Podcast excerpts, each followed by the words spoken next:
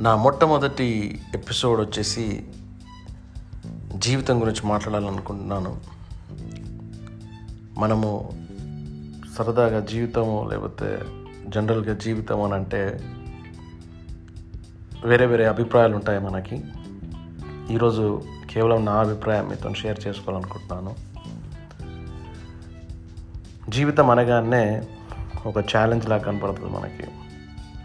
Of course it's ఛాలెంజే కానీ challenge ఏంటనంటే to adapt to different ways and tunes that life brings అన్నది challenge మనకి. అంటే జీవితం మన ముందు పెట్టే సవాళ్ళను మనము అనుకొని ఊహించని విధాలుగా మనల్ని నడిపించే ప్రయాణమే జీవితం అని నేను అనుకుంటున్నాను.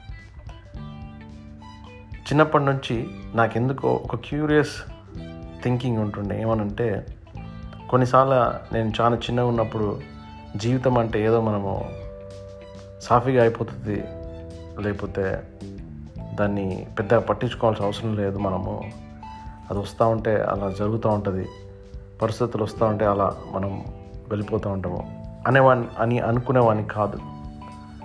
కానీ ఒక ఆలోచన ఉంటుండే ఏంటో ఏదో తెలియని అంటే చిన్నతనంలో నేను నా నాటీగా ఉన్నప్పటికీ ఇంకా వేరే విషయాలన్నీ చేస్తున్నప్పటికి కూడా ఏదో ఒక- ఒక ఆలోచన మాత్రం ఉంటుంది ఏంటంటే there should be some meaning to this life అంతేగాని మనం పుట్టినము పెరుగుతున్నాము అనేది కాకుండా ఏదో ఒక ఒక మీనింగ్ తీసుకురావాలి ఈ జీవితానికి.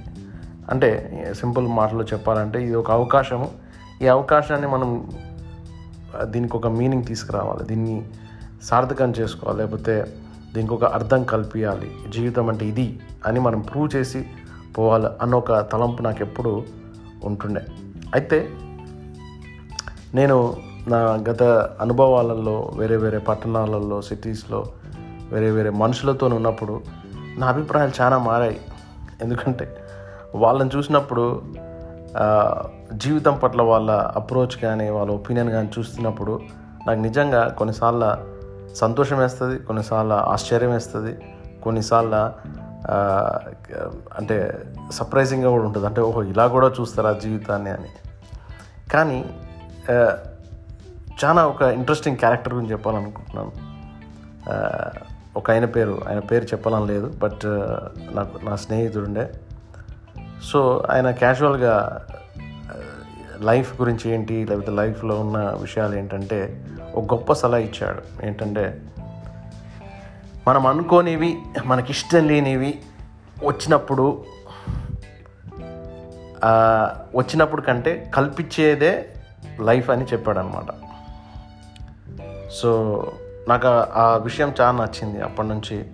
సో ఇప్పటికున్న ఈ పరిస్థితుల్లో కానీ మనము డైలీ ఎదుర్కొంటున్న విషయాలలో అన్నిట్లో కానీ కొన్నిసార్లు మనం ఫోకస్ తప్పి ప్రజెంట్ మూమెంట్లోనే ఉంటాం మనము విచ్ ఇస్ గుడ్ ఇప్పుడు ఓవరాల్గా మన జీవితాన్ని చూసుకున్నట్లయితే ఏదో సాగుతుంది పోతున్నాము ఈ రోజుకైతే గడిచిపోయింది అన్న తలంపులో బహుశా ఎక్కువ మంది ఉంటారేమో అనిపిస్తుంది. వాళ్ళని కూడా నేను ఏం బ్లేమ్ చేయట్లేదు.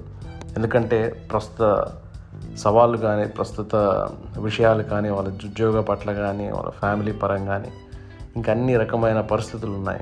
కానీ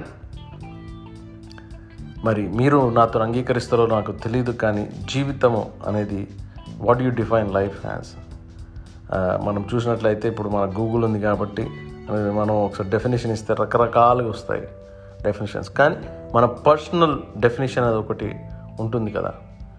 లైఫ్ లైఫ్ అంటే జీవితము అనేది it's one way trip it's one short only దీన్ని మళ్ళా తిరిగి చేద్దాము మళ్ళీ చూద్దాము. అనే అవకాశం మాత్రం ఉండదు. కానీ దీన్ని ఫుల్ఫిల్ చేయాలంటే మాత్రము చాలా చాలా చాలా మనము కాన్షియస్గా ఇంటెన్షనల్గా ఉండడం మాత్రం అవసరమని నా అభిప్రాయం. Hope you enjoyed this episode thank you for hearing thank you